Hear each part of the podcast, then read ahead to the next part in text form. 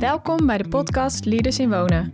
Ik ben Amy en ik ga in gesprek met de leiders in de woningmarkt. Waarom? Omdat wonen iedereen raakt. Veel thema's in de woningmarkt vragen om een oplossing. Daarom ga ik op zoek naar de antwoorden van de leiders. Bovendien wil ik deze mensen leren kennen. Wie zijn het eigenlijk en wat drijft ze? Deze podcast wordt mede mogelijk gemaakt door Cocasa, Kion en RNAB. Vandaag ga ik in gesprek met Michel van den Akker, CEO van de Hypotheker. Michel is opgegroeid in Amsterdam en studeerde management en organisatie aan de Universiteit van Tilburg. Hij startte zijn carrière als financieel adviseur. Michel werkte ruim 15 jaar bij AXA en had daar verschillende functies. Zijn laatste rol daar was directeur marketing en sales. Vanaf 2011 was hij ruim 7 jaar directeur van Hypotrust, wat eind 2017 is overgegaan in Connect Mortgages Distribution BV. Sinds 2,5 jaar is Michel CEO van de hypotheker, ook onderdeel van de Blauw Trust Groep. Michel is 55 jaar. Hij heeft een samengesteld gezin met vier kinderen en woont samen in Weert. In zijn vrije tijd houdt Michel van golfen, fietsen, wandelen en reizen. Welkom bij Leaders in Wonen. Uh, Michel, leuk om hier in Weert uh, aan de eettafel bij jou thuis uh, dit gesprek te voeren. Ja, welkom. Nou, ik zou willen beginnen met de vraag of jij me mee wilt nemen in een vogelvlucht in, in je carrièrepad. Ja, nee, dat, dat, zal ik zeker doen. Eigenlijk is mijn werkzame carrière begonnen bij het ministerie van Defensie als kort verband vrijwilliger. En in die tijd had ik nog het idee dat ik graag als officier werkzaam wilde blijven bij, bij het ministerie. Alleen dat nam een onverwachte wending. Ik werd niet toegelaten tot een, uh, tot een bepaalde uh, opleidingsrichting voor, voor officier. Ik wilde horizontale instromen en toen stond eigenlijk voor mij mijn carrièrepad weer helemaal, helemaal open. Van huis uit hebben wij een RVS assurantieadviseur meegekregen. En die kwam in die tijd dat ik net te horen had gekregen dat mijn te volgen pad daar stopte. Die kwam bij ons langs en die vroeg, ja Michel, en wat ga je dan, wat ga je dan nu doen? Ik zei, ja, ik, zeg, ik weet het eigenlijk nog niet. Ik ga me daar dus opnieuw op beraden. En hij zegt, uh, lijkt datgene wat ik dan doe, lijkt je dat niet leuk? Ik zeg, nou vertel eens Hans, wat doe je dan? En hij nam me, gaf mij een inkijkje in de wereld van een assurantieadviseur bij de, bij de RVS. Ik ben toen een keer met hem, eh, met hem meegegaan. En ik dacht, ik vind het eigenlijk best wel, eh, best wel een, lijkt me een leuke baan. Um, toen je, als je bij Defensie zat, dan kreeg je een, een, een soort vakblad, dat heette de Lege Courier. En ik had nog een negen maand durend contract. En ik zag daar in een, een advertentie staan voor uh, parttime assurantieadviseurs bij de, een, landelijk adviesbureau. Dus ik dacht van hé, hey, eh, in plaats van nu negen maanden te wachten om te starten, kan ik eigenlijk nu ook gaan, ook gaan beginnen. Dus ik heb me toen aangemeld bij die organisatie en ben toen als parttime assurantieadviseur begonnen. en dat, dat ging me eigenlijk vrij goed af. En zo ben ik eigenlijk de financiële sector ingerold. Heb toen een aantal jaren als financieel adviseur gewerkt voor een landelijk adviesbureau. En vanuit uh, die, die job een overstap gemaakt naar een levensverzekeringsmaatschappij. Ik ben toen bij Equity Law terecht gekomen. In een rol die heette toen nog junior inspecteur. Er viel eigenlijk niets te inspecteren. Het is eigenlijk het huidige accountmanagement van, van nu. Maar daar werd, ik, daar werd ik te werk gesteld in het gebied Amsterdam en het Gooi. En samen met twee andere, twee andere collega's van me bedienden we dat, bedienden dat gebied. We bezochten tussenpersonen en wij hadden op dat moment een heel innovatief verzekeringsproduct op unit-linked basis, universal life basis. Nou ja, goed, met de kennis van nu kun je daar natuurlijk van alles van vinden, maar met de kennis van toen was dat een heel innovatief product. Ik ben daar uh, 15 jaar werkzaam geweest, eigenlijk altijd wel in een commerciële rol. En vanuit die commerciële rol ook doorgegroeid in, het, in een rol binnen het management en later binnen de directie van AXA. Ik was daar verantwoordelijk als directeur marketing en sales voor de beleggingsfondsen die we hadden bij, bij AXA Verzekeringen. En eigenlijk in 15 jaar in, in, een hele leuke en dynamische omgeving gewerkt. aan de kant van de tafel gezeten, omdat AXA wereldwijd allerlei bedrijven overnam, waar in Nederland ook een bedrijf van was, in continu wisselende settings. Nogmaals, heel leuk, heel leerzaam geweest. Totdat in 2007 wij in een aan de andere kant van de tafel terechtkwamen. En de Nederlandse activiteiten van AXA overgenomen werden door, door SNS Reaal. Um, ik zat toen als marketing en sales aan de beleggingsfondsenkant, zoals ik al zei. En uh, Reaal verzekeringen op dat moment, of SNS Reaal, had eigenlijk geen beleggingsfondsen in hun verzekeringsbedrijf zitten. Die hadden daar dat in hun bankaire bedrijven zitten. Dus zo was er eigenlijk voor mij op dat moment binnen die SNS-organisatie niet echt een plek die, die ik passend vond. Ik heb toen een overstap gemaakt naar een vermogensbeheerder. Vier effecten, later Parel. En daar begon ik op 1 september 2008. Nou, ik denk dat vele 10 september 2008 nog in het, in het geheugen gegriefd staat. Toen viel namelijk uh, Lehman Brothers uh, in Amerika om en wat voor velen nog steeds als startschot van de mondiale financiële crisis gezien wordt.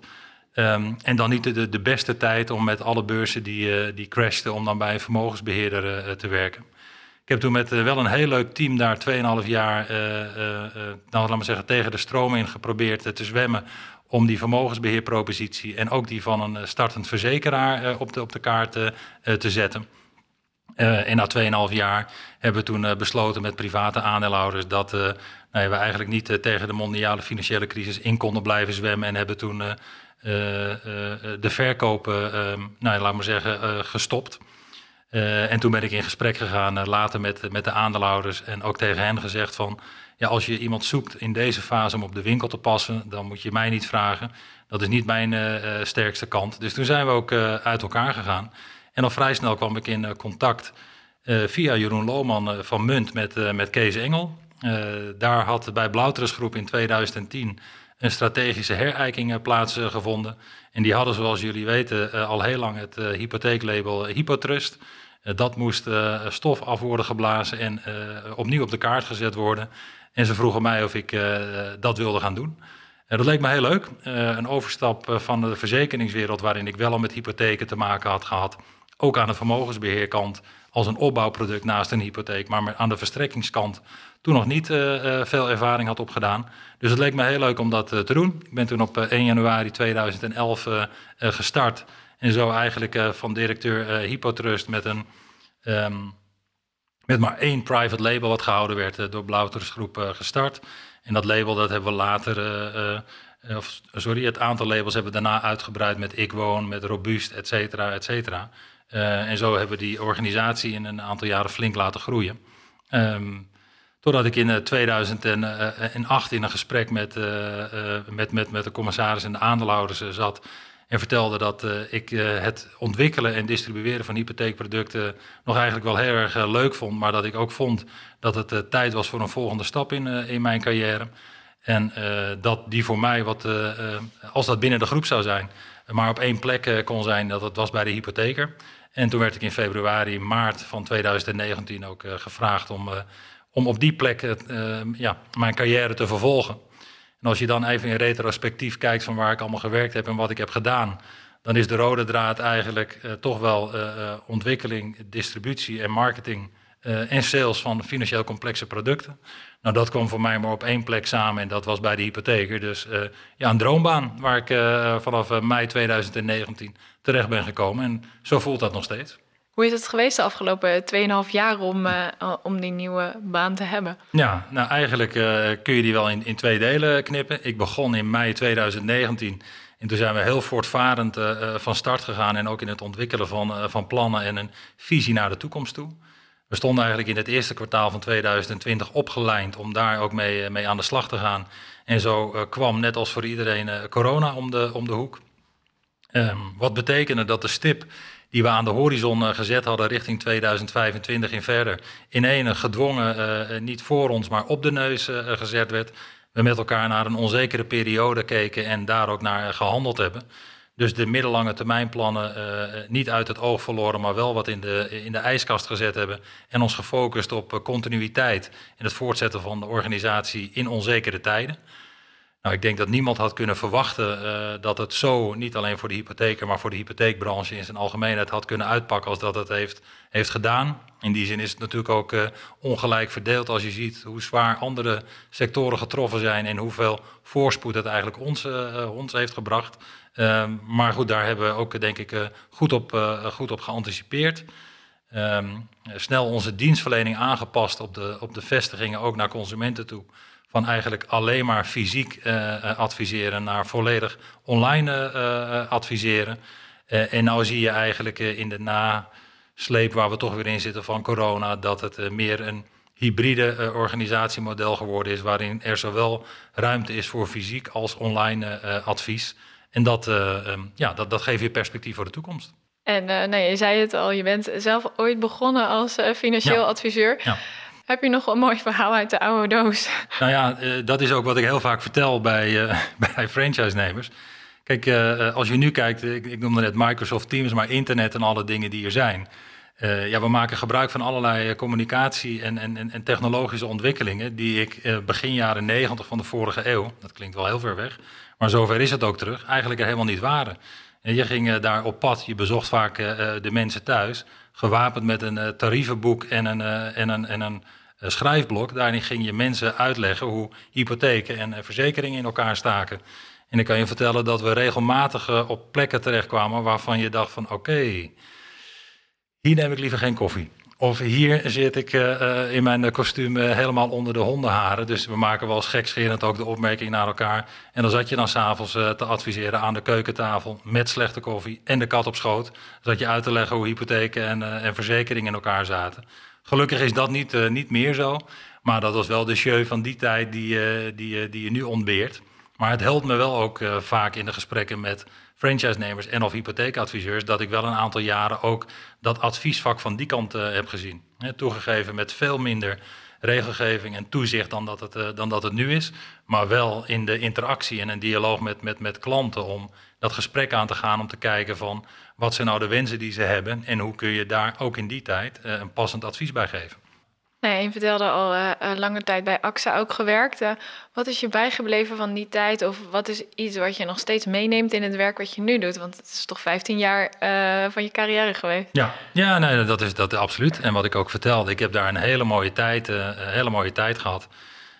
wat mij daarin het meest is bijgebleven, is dat wij dat met een, met, met een grote buitendienst in die tijd deden geloof dat we wel tussen de 50 en de 60 accountmanagers hadden waarin we over heel Nederland uh, werkten. En dat was wel een bepaald slag mensen wat daar, uh, wat daar, wat daar werkte. Die um, weliswaar in loondienst waren, maar wel een soort van ondernemerscompetenties of ondernemingsgezind waren. Je had ook de ruimte, maar daarbij ook horend de verantwoordelijkheid om in je eigen gebied je omzet te realiseren. En daar was eigenlijk iedereen dagdagelijks intrinsiek voor gemotiveerd en ook mee bezig. Dus ondanks dat wij ehm, nou ja, geen aandelen of geen eigenaar waren, voelden het voor die groep mensen wel allemaal als, als ons bedrijf. Daar gingen we uh, voor door het vuur, om het zo maar te zeggen. En die spirit, die, die saamhorigheid, die heb ik in die 15 jaar ontzettend gewaardeerd. Uh, want sommige mensen die zeggen ook wel, god, jij bent honkvast, 15 jaar daar gewerkt en nu weer 10 jaar bij Blauwtrustgroep. Nou, ook nu bij Blauwtrustgroep zit ik in die 10 jaar niet in één rol, in één setting, maar heb ik daar op verschillende plekken gezeten. En dat gold ook zo in die periode bij AXA, juist doordat die overnames mondiaal werden gedaan.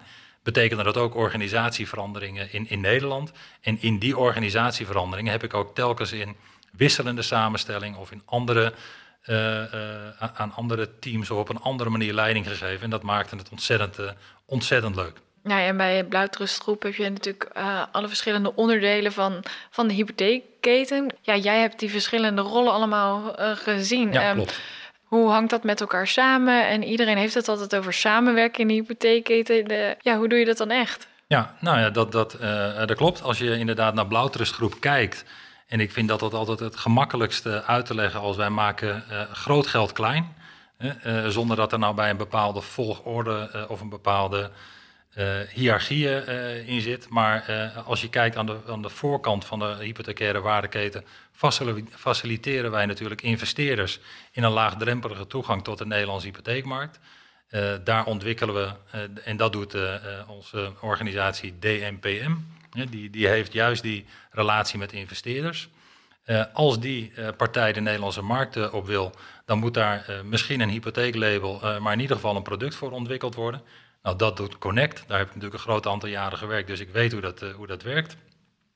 Dan moet er ook een, uh, een mid- en een back-office en een beheerssysteem voor die portefeuille worden opgetuigd. Dat doet, dat doet ons zusje Kion. En ja, dan hebben we aan de voorkant uiteraard ook nog consumenten aan wie we die producten moeten adviseren en bemiddelen. En dat doen we met de hypotheker. Dus eigenlijk zie je de hele samenhang van die verschillende, van die verschillende onderdelen. Van groot geld, van honderden miljoenen die geïnvesteerd worden, naar kleine enkelvoudige hypotheekbedragen van een paar ton. die hele keten die bestrijken we.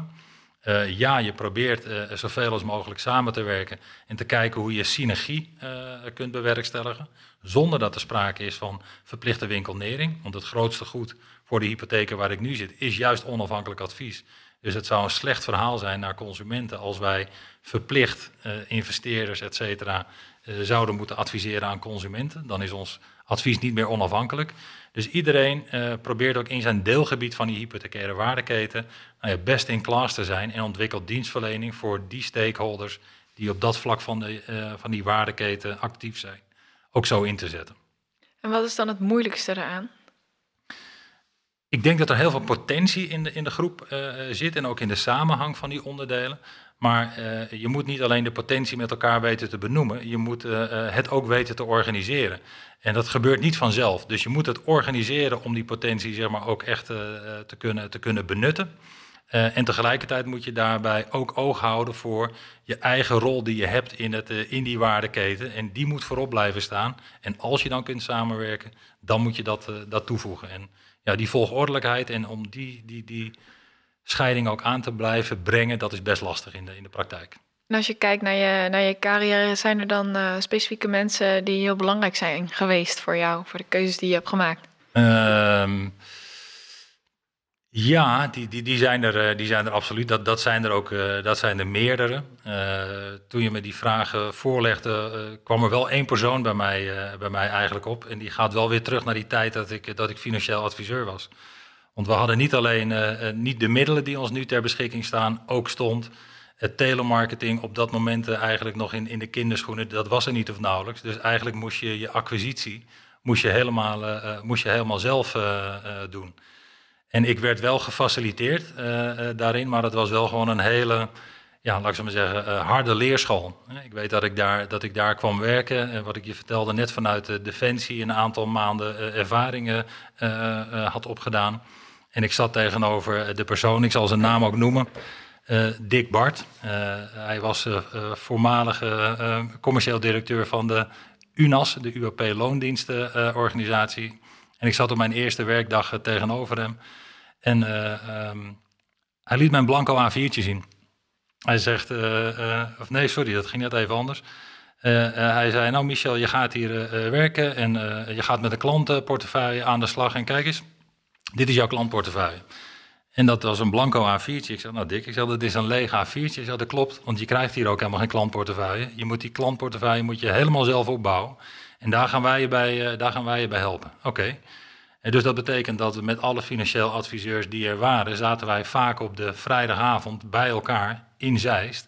En waren we uh, aan het bellen voor het maken van afspraken om onze agenda voor die week daarna te vullen. En uh, eigenlijk uh, belden we dan op vrijdag, we schreven de resultaten op en op maandag had iedereen een gesprek uh, met hem en dan werden de resultaten van die belsessie besproken. En eigenlijk zonder nou al te veel in detail te treden, maar was ehm, de prestatie die je vrijdag leverde was nooit goed genoeg. Er was altijd wel een punt wat voor verbeteringen vatbaar was. En datgene waar je dan voor die vrijdag daarvoor misschien het meest trots op was, dat werd altijd vergeleken in prestaties met anderen. En daarbij heb ik dus heel veel geleerd dat, dat je nooit te snel tevreden moet zijn met, met uh, hoe het is. En dat dingen al goed zijn. Goed is de vijand van beter, zeggen wij wel eens bij de hypotheker op dit moment. Dus ik denk dat je jezelf altijd moet blijven uitdagen en dat niet altijd van anderen afhankelijk moet maken om geen genoegen te nemen met goed, maar te kijken van hoe kan het beter. En daar, daar heb ik al van hem het meest geleerd en dat neem ik nu nog steeds mee. Ja. En spreek je hem nog wel eens? Nee. Nee. nee. Ja.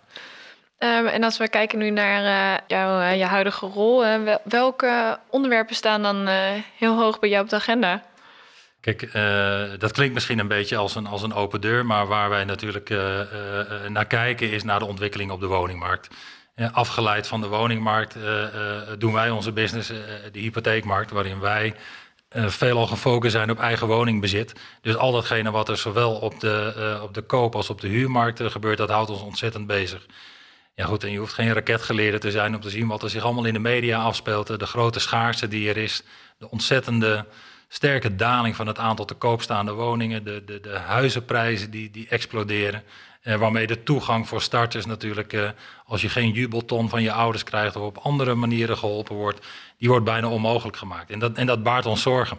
Hè, omdat wij uh, niet alleen daar business-wise afhankelijk van zijn, maar natuurlijk ook graag zien dat voor een groep als starters ook de toegang tot de woningmarkt mogelijk blijft. en daar kijken we naar van ja, hoe kunnen we daar nou aan bijdragen en wat, wat kunnen we nou vanuit de hypotheker, en of het nou politiek of in een maatschappelijke lobby is, wat kunnen we doen om, daar, uh, om die toegang zo, zo breed mogelijk uh, te houden? Nou, daar gaat een van gaat, denken wij elke dag over na. Wat is het antwoord daarop? Wat kunnen jullie daarin doen? Nou ja, zorgen dat, dat we continu op de politieke agenda aandacht blijven vragen voor het probleem dat er is. En ik snap dat bijbouwen is gemakkelijk geroepen. Maar hoe ga je dat dan organiseren? Wat, je ziet op zo'n politieke agenda, dat is, dat is onze afdronk, is dat ook nu weer in zo'n kabinetsformatie die nu al bijna acht maanden, acht maanden duurt en we er nog niet zijn, daar wordt ook in zo'n regeerperiode maar over een tijdbestek van vier jaar uh, uh, gekeken. Terwijl het woningtekort wat we nu met elkaar becijferen op een miljoen woningen in 2030 dus voorbij gaat aan die regeerperiode. Ik denk ook, of dat is de overtuiging die ik heb, is dat we uh, ook echt naar uh, dat soort maatregelen moeten kijken waarin we regeerperiode of kabinetsonafhankelijk uh, moeten gaan kijken hoe maken we nou een deltaplan om dat structurele woningtekort richting 2030 en verder opgelost te krijgen. Zorg dat daar niet alleen onder een minister van Wonen, maar dat het onder centrale regie komt, komt te staan, waarin overheid, um, provincies, gemeenten, maar ook eh, de financiële sector betrokken is en de bouwsector, van hoe gaan we dat, hoe gaan we dat oplossen? En laat dat parallel lopen aan, aan, aan, verkiezingen en, en, en kabinetsformaties. Maar dan moeten we met elkaar over onze schaduw heen stappen en echt bovenliggend tot zo'n plan komen. Want anders zie ik het gewoon niet opgelost worden en blijven we bezig met symptoombestrijding in plaats van dat we de echte oorzaak met elkaar aanpakken. Nou, daar, willen we, daar willen we echt ook aan bijdragen en zorgen dat we daar ons ook voor blijven inzetten. En is daar nu een, eh, een werkgroep voor of zijn, zijn jullie uh, in gesprek met, met dat soort partijen? En we zijn daar uh, wel intern over, over in gesprek en we, we, brengen het in gesprekken die we hebben ter sprake. Maar daar zou inderdaad veel meer op georganiseerd moeten worden om, het, om die partijen ook echt bij elkaar te brengen. En wat wij doen is nu polsen of het idee dat wij erover hebben ook door anderen gedragen wordt. Ja, en, dan kun je tractie krijgen. Maar je had er meer. Dit was uh, de eerste die hoog op je agenda stond. uh, ook een beetje daarmee samenhangende uh, verduurzaming. Hè? Dat, is, dat is natuurlijk ook een, een, een, belangrijk thema. We zien dat het een maatschappelijk belangrijk thema is en dat ook steeds meer consumenten zich daar bewust van, van zijn. Gedwongen of, of niet. Ik denk dat de mensen die intrinsiek op duurzaamheid getriggerd waren, die hebben al lang een hele hoop maatregelen getroffen. Je ziet nu dat ook noodgedwongen of wellicht ook langzaam overtuigd geraakte consumenten zich daar ook op richten. Kijkende naar het tekort wat er is op de woningmarkt, zie je dat mensen ook maar beperkt of niet kunnen doorstromen. Dus ook worden er steeds meer afwegingen gemaakt om de, de eigen woning daar te verbouwen, het comfort te verhogen. En dat dan ook te combineren met, met verduurzamen. Nou, ook daar willen we en zijn we ook actief mee bezig om daar om daar ook goede dienstverlening naar consumenten te hebben. Wij denken dat waardebehoud en ook waardestijging van woningen juist heel erg samengaat met, nee, met, met, met, met energiebesparende voorzieningen die, je, die je moet treffen. maar dat wordt wel een hot topic met de, met de, ja, de beschikbaarheid van zo weinig woningen in de komende periode. Als je ook kijkt naar de ontwikkelingen die we daarin zien. In hoeverre Gebeurt dat dan nu dat adviseurs echt al contact opnemen van hey, eh, wil je hier iets mee? Of wat doen jullie daar precies mee dan? Nou ja, er, er, er wordt uh, uh, wel al het een en het ander mee gedaan. Maar dat kan, dat kan nog beter. ik denk dat niet alleen wij, maar dat voor veel hypotheekadviseurs gold, en misschien nog wel een beetje geld, is dat wij primair gefocust zijn op de transactie dus op het moment dat iemand een woning uh, heeft en die heeft een hypotheek nodig, en dan kunnen we dat soort mensen prima helpen. Ook iemand die zijn woning wil oversluiten, die kunnen we natuurlijk, uh, sorry, zijn hypotheek wil oversluiten, kunnen we natuurlijk uh, prima helpen. Maar met de, de komst van data en het inzicht wat je daaruit krijgt, kun je natuurlijk veel proactiever naar klanten toe om ze daarmee te helpen. En wellicht het over een ja, een, een, latente behoefte hebben die ze zelf nog niet, nog niet onderkend hebben. En ze juist ook op dat gebied van verduurzamingen kun, kan adviseren. Nou, daar, daar zijn wij ook mee bezig. In die 36 jaar die wij inmiddels bestaan, hebben we al meer dan een miljoen mensen geholpen aan, een, aan het financieren van een droomwoning. Nou, daar, die data, die kun je gebruiken en dus ook proactief inzetten om daarop in te spelen. Ja, en eh, wanneer verwacht je dat dat dan ook echt, dat die miljoen mensen ook allemaal een duurzame, of in ieder geval de optie voor een duurzaam huis hebben voorgelegd gekregen? Ja, die miljoen, dat zal, uh, dat, zal, uh, dat zal lastig zijn. Maar ik denk wel dat daar, dat daar in de komende vijf jaar een groot gedeelte van, ook vanwege de maatschappelijke discussie, maar ook door dienstverlening die wij ontwikkelen, daarop gewezen zullen zijn. En ik denk nogmaals dat dat niet alleen moet zijn vanuit ehm, de zonnepanelen en de, en de maatschappelijke uh, interessante topics, maar juist ook vanuit de, de, andere zaken die er zijn. Hier maak je eigenlijk al een beetje de brug naar digitalisering. Uh, daarmee krijg je natuurlijk ook de mogelijkheden, uh, data, om daar iets mee te doen. Ja. Zeker ook een belangrijk thema natuurlijk binnen de hypotheekmarkt. Absoluut, um, hoe ver zijn jullie daarin of wat, wat zijn belangrijke ontwikkelingen die jullie daarin zien? Ja. Nee, als het gaat over, over digitalisering, eh, dan staat dat ook bij ons hoog op de, op de agenda. Een van onze strategische thema's voor de komende periode, uh, die zit ook op persoonlijker en digitaler. Uh, voor ons wel ook in die volgorde. En wij geloven dat voor de komende vijf tot zeven jaar persoonlijk advies toch nog steeds de leidende vorm zal blijven. Ik denk dat er veel consultants in 2010 ons voorspelden dat in 2020 20% van alle hypotheken zonder advies eh, zouden zijn afgesloten. Nou, ik geloof nog niet dat we op dat percentage zijn. Uh, de impact van digitalisering die zit ook nog wat minder aan de, uh, aan de, aan de, aan de voorkant, maar meer aan de, aan de bemiddelingskant. Maar neemt niet weg dat wij wel al heel veel inzetten op digitalisering en dat ook gedaan hebben. Ik denk dat wij een van de eerste partijen waren die ook een, een propositie hadden voor consumenten waarin ze met nog één touchpoint bij een adviseur zoveel als mogelijk al via, nou, laat ik daarna maar zeggen, Octo, en via bronontsluiting uh, konden, uh, konden doen. Nou, dat hebben we inmiddels uitgebreid en daar hebben we recent ook over gepubliceerd met, met de duo-leningen waarin, we die, waarin we die ook meenemen. Ik geloof dat bronontsluiting, als je efficiëntie in die hele keten wilt bewerkstelligen, een absolute voorwaarde is om daar ook op, op in te zetten. En daar zetten wij ook, uh, daar zetten wij ook, uh, ook op in. En een nieuw bericht is ook uh, het biedlogboek voor, voor makelaars, ja. waar minister Longren voor pleit. Ja. ja. is dat ook een ontwikkeling waar jullie op aanhaken of waarvan jullie ja, andere initiatieven zien die interessant zijn voor de markt? Ja, we zien wel andere initiatieven. Het is natuurlijk op dit moment een proces wat nou, volledig niet transparant uh, ingesloten enveloppen en ook nog achter gesloten deuren uh, plaatsvindt. Je weet eigenlijk als consument, als je een, een bieding gedaan hebt op een, op een woning, nooit of je er nou ver naast hebt gezeten of, of heel dichtbij hebt gezeten. Dus ik snap wel om enige transparantie daarin te krijgen dat zo'n biedlogboek een, een uitkomst zou kunnen zijn, regulering ook daarop. wat je ook ziet is dat er uh, initiatieven in de markt aan het ontstaan zijn, waarbij je niet zozeer meer alleen een, een, een taxatie uh, uh, op basis van brondata krijgt, maar ook gekoppeld aan die taxatie een soort van aankoopbegeleiding, waarin je ook in, in het bieden op een woning ja, een reële waarde van een woning ziet, een bod waarbij je van geredeneerd vanuit die waarde in ieder geval in de race bent. Of een bod met een waarde waarin je kunt aanbrengen waarbij je met een bijna aan zekerheid grenzende waarschijnlijkheid uh, die woning ook, uh, ook kunt krijgen.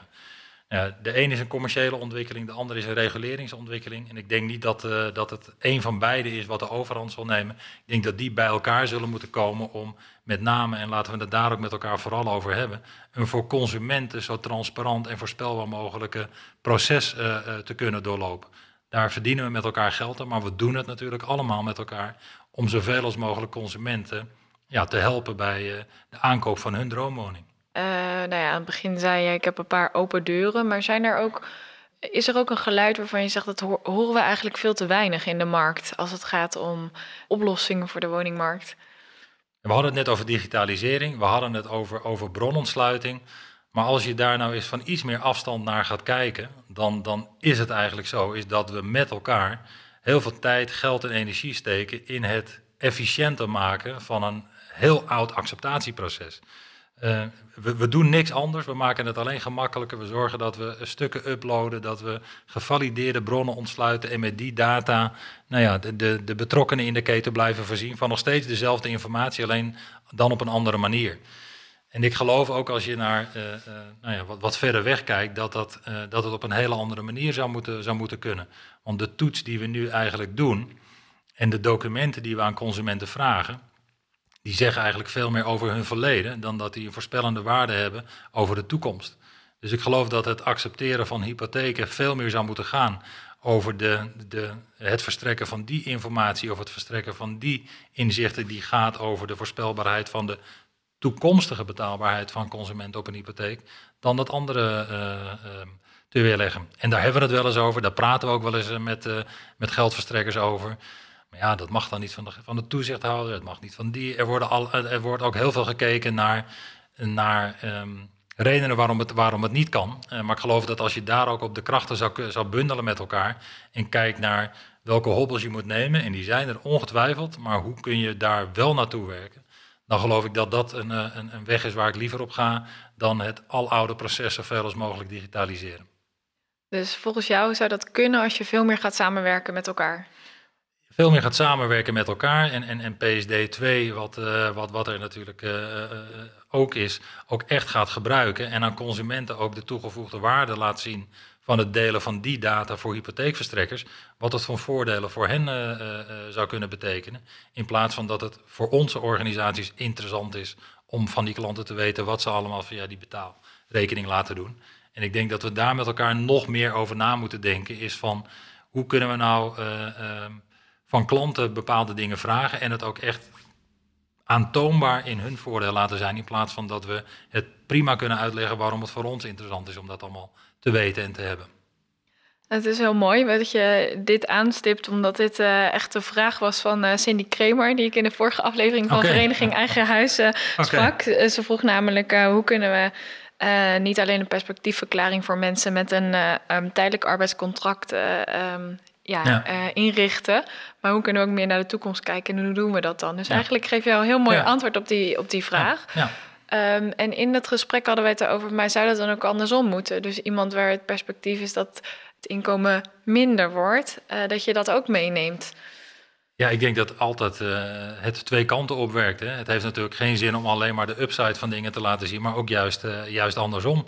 En um, ik denk ook dat, dat het, het zal een ander gesprek zijn, maar consumenten waarvan je dus aantoonbaar op basis van dat soort data en of uh, profielen en credit scores kunt laten zien, is dat zij in de toekomst een probleem krijgen met de betaalbaarheid van de woning. Ja, daar ben je bij gebaat om dat in een zo vroeg mogelijk stadium te weten. Of iemand ervoor te behoeden dat hij in zo'n situatie terecht gaat komen. Dus dat gaat zeker helpen. Dus het moet juist twee kanten opwerken. Um, een ander punt uh, wat nog op mijn lijstje staat is uh, uh, een actuele ontwikkeling dat de Blauwtrustgroep een, een, nieuwe aandeelhouder heeft gekregen. Klopt. En ik ben wel benieuwd um, ja, wat de impact daarvan is op, op de hypotheker. Um, of je me daar iets meer over ja. zou kunnen vertellen. Ja, zeker. Nou, wij hebben natuurlijk uh, 36 jaar in een omgeving gewerkt waarbij we twee van de oprichter, oprichters van, van Blauwtrustgroep als aandeelhouder aan boord hebben, hebben gehad. Een van die, die aandeelhouders die bereikte inmiddels ook een, een, leeftijd waarop andere dingen in het leven belangrijker worden. Als je 70 plus bent, dan kijk je toch op een andere manier naar de toekomst dan dat je 40 plus bent. Dat is ook een van de redenen waarom die meerderheidsaandeelhouder is uitgestapt en er nu een nieuwe partij aan boord is. Uh, wij krijgen nu een, een Franse uh, partij, Blackfin Capital Partners, aan boord. Een partij die heel erg investeert in, in de financiële sector, in Europa, maar ook in, in Nederland al een aantal, een aantal deelnemingen heeft. En eigenlijk in de toelichting die wij tot op heden gekregen hebben, is dat in al die deelnemingen, maar ook bij ons binnen de groep, ondernemerschap centraal komt, of centraal komt te staan. En dat is wel een van de dingen die ik ook in mijn andere rollen en ook vanuit mijn jeugd heb uh, meegekregen. Wat ik heel erg leuk vind en wat ik ook verwacht, is dat er niet alleen van ons als groep, maar ook in de afzonderlijke onderdelen van die groep weer ondernemerschap aan de dag gelegd kan worden. Dus ik sta eigenlijk te trappelen om met hen daarover in gesprek te gaan en te kijken eh, welke beelden zij erbij eh, hebben en welke ideeën ik daarover met hen kan delen. Dus daar zie ik echt naar uit. Maar dat is nu nog uh, iets ja, wat nog verder uh, ontwikkeld moet worden. Ja, ja. Nou, het is inderdaad zo dat het is nog steeds een voorgenomen transactie. We zijn nog afhankelijk van een aantal instanties die ook een goedkeuring moeten geven. Zodra die ook akkoord zijn en die voorgenomen transactie afgesloten wordt, dan zullen we op korte termijn ook echt met elkaar aan tafel zitten en dit soort dingen bespreken. En ja, daar heb ik echt zin in. Um, zijn er andere thema's waarvan je zegt, die heb je nog niet benoemd, maar die, die horen je wel echt nog thuis? We hebben het gehad over verduurzaming, we hebben het gehad over de woningmarkt. wat je natuurlijk ook ziet is dat we in Nederland te maken hebben met, met, met vergrijzing. in 2019 hadden we voor het eerst dat meer dan de helft van de bevolking in Nederland 50 jaar of ouder was. Daar hoor ik zelf ook toe tot, die, tot die groep. En ik merk dat we ons in de, in de dienstverlening, maar ook in de proposities die we met elkaar ontwikkelen, nog heel veel op die helft, die 49% die 50 jaar of jonger is, uh, richten. En nog maar beperkt op, uh, op de groep die, die ouder geworden is. En ik denk ook dat we daarna moeten kijken. En dan denk ik niet alleen aan productoplossingen, maar ook aan andere uh, type dienstverlening. Dat we juist ook oog moeten hebben voor die, voor die groep die, die ouder wordt. En zien hoe we van daaruit de doorstroming en andere dingen kunnen blijven bewerkstelligen om daar ook dienstverlening op te ontwikkelen. Uh, zijn er partijen waar jullie mee spreken om dat te doen of doen jullie dat zelf? Er zijn wel partijen waar we, de, waar we er al mee over spreken, ja, absoluut. Ja. Maar verwacht je dat daar binnenkort uh, mooie nieuwe initiatieven ontstaan? Of? Nou, ik denk dat heel veel dingen beginnen met het krijgen van inzicht. En, uh, dus wij moeten, uh, en dat zijn ook de partijen met wie wij spreken, wij moeten eerst heel goed weten wat er nu leeft onder die, onder die groep waar zij echt behoefte aan hebben. In plaats van dat wij uh, op wat meer afstand en wellicht vanuit ons perspectief nadenken over wat wij denken dat goed voor ze is. Dus wij moeten echt goed onderzoeken waar er nu behoefte aan is. En dat zijn wel de gesprekken die we nu aan het voeren zijn. Van hoe krijgen we nou de inzichten die we daarop nodig hebben. Ik zou uh, willen overgaan naar, uh, naar jouw jeugd en um, de vraag willen stellen hoe jij jezelf bent ben opgevoed eigenlijk uh, opgegroeid in een, uh, in een middenklasse gezin in, in Amsterdam, begin jaren, of midden jaren 60 van, van de vorige eeuw. Mijn vader die was een, een hardwerkende declarant in de, in de textielindustrie. er werden heel veel kleding vanuit het buitenland geïmporteerd in Nederland. En mijn vader zorgde er allemaal voor dat het allemaal vanuit, vanuit de douane op een goede manier bij de groothandel en in de winkels hier in Nederland kwam. En mijn moeder was een uh, zelfstandig ondernemer in de, uh, in de horecasector. Dus ik denk dat ik die hospitality uh, kant eigenlijk altijd wel vanuit het gezin heb, heb meegekregen.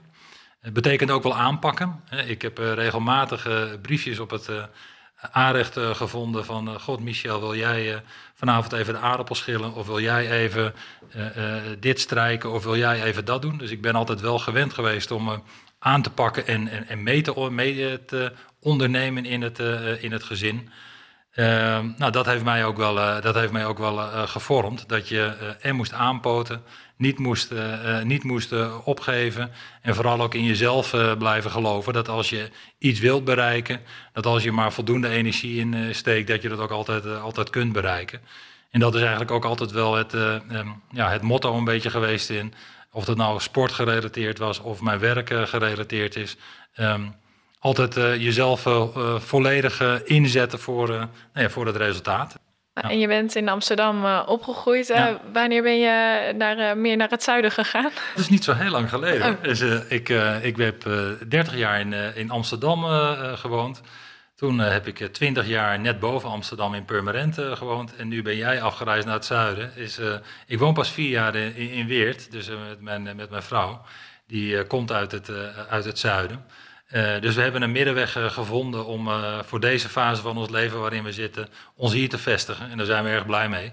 En wie weet blijven we wel hier, maar goed, ik sluit, ik sluit niks uit naar de toekomst. En ik, ben nog wel, ik wil nog wel weten wat jouw eigen eerste zelfstandige woning was. Ja. Nadat ja. je het ouderlijk huis verliet.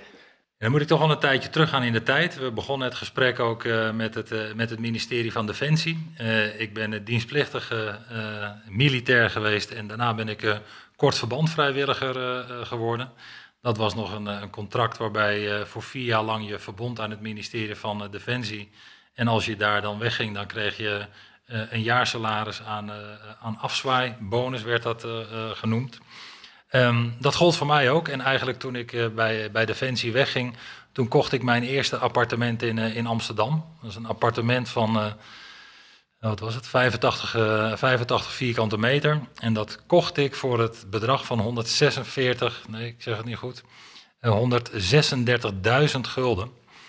alleen in die tijd had je nog premie A. En omdat ik net in een overgangsjaar van dienstplichtig militair naar kort verband vrijwilliger zat, werd de subsidie die ik daarvoor voor de aankoop van die woning kreeg berekend over dat jaar waarin mijn inkomen relatief uh, laag was. Dus ik kreeg toen ook nog een, een subsidie van 41.000 gulden. Dus ik kocht mijn appartement van 85 vierkante meter voor 95.000 gulden. Dan heb ik het wel over inderdaad uh, eind jaren uh, 80 van, van de vorige eeuw. Um, ik wou dat ik het nog had nu, maar ik heb die woning inmiddels niet meer. Maar dat was mijn, dat was mijn eerste woning, ja. Ja. Ik wil nog wel weten welke toegevoegde waarde jij uh, zelf wil hebben binnen de woningmarkt of hypotheekmarkt. Dat, dat is een wat, wat, algemene, uh, wat algemene kreet, maar uh, ik wil gewoon relevant zijn en, en, impact maken op de positie waar wij, waar wij zitten. En ik denk dat het vanuit de hypotheker en hoe wij ja, door de markt, maar toezichthouders en door allerlei partijen ook, ook gezien worden, zitten we op een, op een plek waarmee wij echt dingen in beweging kunnen krijgen en dingen in gang kunnen zetten. Nou, daar wil ik ook echt gebruik van maken op deze, op deze positie, op een positieve manier. En niet na een aantal jaren, als ik hier niet meer werkzaam zou uh, zijn, terugkijken van God, ik heb op een positie gezeten waarin dat had gekund, maar ik heb er geen gebruik van gemaakt. Uh, nou, dat, dat doen we niet. Dus ik wil daar echt wel gebruik maken van en mijn persoonlijke overtuiging en ook de organisatie waar ik zit. En hoe doe jij dat? Uh, door inderdaad met, met verschillende stakeholders uh, te praten en onderwerpen aan te snijden die wellicht uh, onderliggend leven in, in de sector, maar niet door alle partijen, als zij dat ook zeggen, gehoord worden. Terwijl ik dat zo'n signaal vanuit de marktleider, ja, daar, daar maak je meer impact mee. En hoe krijg je anderen mee? Uh, door het ook uh, proberen uit te leggen over niet alleen wat het voor ons uh, betekent, maar met name het klantbelang centraal te stellen. waar doen we het met elkaar voor? En natuurlijk, we verdienen met elkaar geld. Dat is, dat is logisch, dat mag ook. Maar laten we wel met elkaar voor ogen blijven houden voor wie we het allemaal doen. En dat is voor die klant. En hoe we die daarmee kunnen helpen. En dat is volgens mij wie we ook zijn, welke stakeholder het ook is, dat moet ons binden. En ja, daar sta ik voor. En waar ben je het meest trots op? Tjoe, het meeste, uh, dat is altijd lastig uh, om dat voor jezelf, uh, of over jezelf te zeggen. En dat lijkt ook misschien wat afgezaagd, maar ik ben wel trots op dat ik op deze positie zit. En ik heb in de inleiding ook al verteld, ik heb best wel langere periodes en ook op verschillende plekken gewerkt. Maar ik heb wel het idee dat dat op één plek na bijna 30 jaar in de financiële sector te hebben gewerkt samenkwam. En dat was bij de hypotheker. Dus dat ik daar nu als uh, directievoorzitter uh, werkzaam ben, ja, daar ben ik, uh, daar ben ik ontzettend trots op. En waarom hebben ze je destijds voor die functie geko gekozen, denk je? Nou, ik denk dat ik juist ook kan laten zien dat ik op al die verschillende plekken al gewerkt heb. In, in de financiële sector en dat het juist ook hier, hier samenkomt. Ik snap de wereld van investeerders, ik snap de wereld van consumenten, ik snap de wereld van, van hypotheekverstrekkers en ik snap de wereld van, van adviseurs. Nou ja, dat komt natuurlijk wel op een, uh, op een organisatie bij uh, als de hypotheker, komt dat, uh, komt dat bij elkaar. Um, ik heb van, van mezelf de competentie dat ik een verbinder ben. En volgens mij heb je ook op, juist op die plek ook iemand nodig die, die verbindt om die verschillende belangen bij elkaar te brengen. En um, ja, dat, dat is wel een van de redenen waarom ik ook hier zit. En zijn er boeken of mensen, of zijn er mensen die je specifiek inspireren? Ja, niet specifiek inspireren dat ik, dat ik me heel erg spiegel aan die persoon hoor. Hele, helemaal niet. Um, maar ik heb, ik heb wel waardering voor bijvoorbeeld voor een Barack Obama over hoe die, hoe die destijds nou ja, als, als president het, het acht jaar heeft gedaan, wat hij in die termijnen allemaal bereikt heeft zijn inspirerende manier van, van een boodschap brengen, staan voor een, voor een zaak. Daar heb ik ontzettend veel waardering en, en respect voor over hoe, die dat, voor hoe hij dat doet. En ik probeer hem ook wel in die zin te, blijven, te blijven volgen en te kijken wat er nu allemaal, allemaal gebeurt. Je bent niet de eerste die, oh, ja? die zijn oh, naam okay. noemt. Nee, nee, nee. Ja, ja, ja, En je hebt natuurlijk zeker nu ook een, een drukke baan. Hoe heb jij altijd werk en privé goed gecombineerd? Nou, ik wil niet zeggen dat ik het altijd goed heb gecombineerd. Dat is, daar is best... Hoe heb je het gecombineerd? nee, ja, ik heb, ik, ik vind mijn werk ontzettend leuk. Hè. werk is niet iets wat ik doe, maar werk is voor mij ook in belangrijke mate wie ik ben. en daar, daar, daarom kost hard werken en veel werken mij ook relatief weinig energie. alleen het, is niet zo dat daar nooit een grens aan zit probeer daar wel ook met name in de weekenden en ook op, op sommige avonturen ook paal en perk aan te stellen. Door niet de hele avond achter de laptop en de e-mail te zitten. Maar ook tijd en aandacht voor mijn gezin te hebben. Maar ook voor mezelf. Ik snap ook dat als je, als je in deze job zit en lang op deze posities wilt blijven werken, en dat klinkt misschien wat cliché, maar dat is ook topsport. Dus je moet er ook voor zorgen dat je jezelf ook in top shape houdt. Dus dat betekent mentaal en fysiek. En ja, daar kan misschien best wel een kilootje af of er zou misschien best nog wel een paar uurtjes meer gesport eh, kunnen worden. Maar ik denk dat ik met mijn dagelijkse wandelingetje en fietsen en golven mezelf redelijk in shape houd. Alleen ja, dat, dat gaat niet altijd vanzelf. Dan moet je ook af en toe eens een keer tegen misschien een waarschuwing aanlopen. Of dat je zegt, hey, dit moet je toch echt even anders doen. En dat, dat is me tot op heden wel gelukt. Mentaal, hoe blijf je mentaal fit? Um, ik, ik heb niet zo heel veel moeite om uh, op een gegeven moment ook echt uh, uh, om te schakelen en, en ook af te schakelen. Ik kan, het is niet zo dat, dat, er, dat mijn werk de hele tijd in mijn hoofd blijft, blijft, blijft doormalen. Ik denk er ook in het weekend aan en ik denk er, ik denk er ook in de, in de avond aan. Maar ik slaap doorgaans, doorgaans goed. En probeer ook echt tijd en ruimte in mijn hoofd te maken voor, voor andere dingen. Ja, en dan, dan moet je dus ook wel zorgen dat je voldoende prikkels krijgt om dat, uh, om dat te krijgen. Dus in mijn sociale omgeving, in de dingen die ik uh, in het weekend onderneem, zorg ik dat ik die prikkels ook, uh, ook krijg. Je zei, ik ben echt trots op de rol die ik, ja. die ik nu heb. Ja. Um, heb je een tip voor iemand die ooit zo'n positie zou willen krijgen? ja, nou ja, uh, if you don't tell it, you won't sell it. Hè. Als, je, als je een ambitie hebt, uh, deel hem dan ook gewoon met anderen, zodat mensen weten wat je, wat je wilt en op welk pad je zit. Zorg ervoor dat je ook mensen om je heen verzamelt die, die weten wat je wilt bereiken. En sta open voor, voor tips en voor, voor feedback. Ik denk dat niemand, en ik ook niet, die op deze plek terecht is gekomen, dat pad helemaal alleen heeft, heeft, heeft afgelegd. Dus laat je daarin ook uh, coachen. En leer van dingen die niet goed gegaan zijn. Er zijn ook echt wel dingen die, die, die nog dagelijkse die, die niet goed gaan. Maar het is belangrijk hoe je die meeneemt naar de toekomst toe. Ik zou je willen vragen om de volgende zin af te maken. Wonen in 2030. Ja, wonen in 2030 zou voor iedereen in Nederland een basisrecht moeten zijn. Dankjewel uh, voor dit leuke gesprek. Ik, nou vind het super mooi om te zien dat uh, um, nou ja, de ervaring die je hebt als uh, ondernemer ooit in het begin van je carrière, dat je die drive nog steeds hebt in de positie die je nu hebt. En daarmee denk ik ook heel goed de verbinding kan maken met de adviseurs in het, in het land, met de hele organisatie. En um, nou ja, dat jullie ook wel heel erg kijken naar alle mogelijkheden die er zijn. En jij vanuit je rol, maar ook uh, ja, omdat jullie natuurlijk uh, zo'n grote dekking hebben, ook uh, um, echt openstaan voor wat is er nog meer mogelijk. En ja. nou ja, heel erg leuk om, om de energie voor, tegenover me te zien. Dus ja. dank je wel voor dit nou, leuke gesprek. Dankjewel. Jij ook, Emiel. Leuk dat je deze kant op bent gekomen. En nou, vond het ook een heel leuk gesprek. Dank je. Leuk dat je luisterde naar de podcast Leaders in Wonen. Voordat we afsluiten wil ik graag de partners van deze podcast bedanken. Calcasa, Kion en RNAB. Vergeet je niet te abonneren bij Spotify of Apple. Tot de volgende aflevering.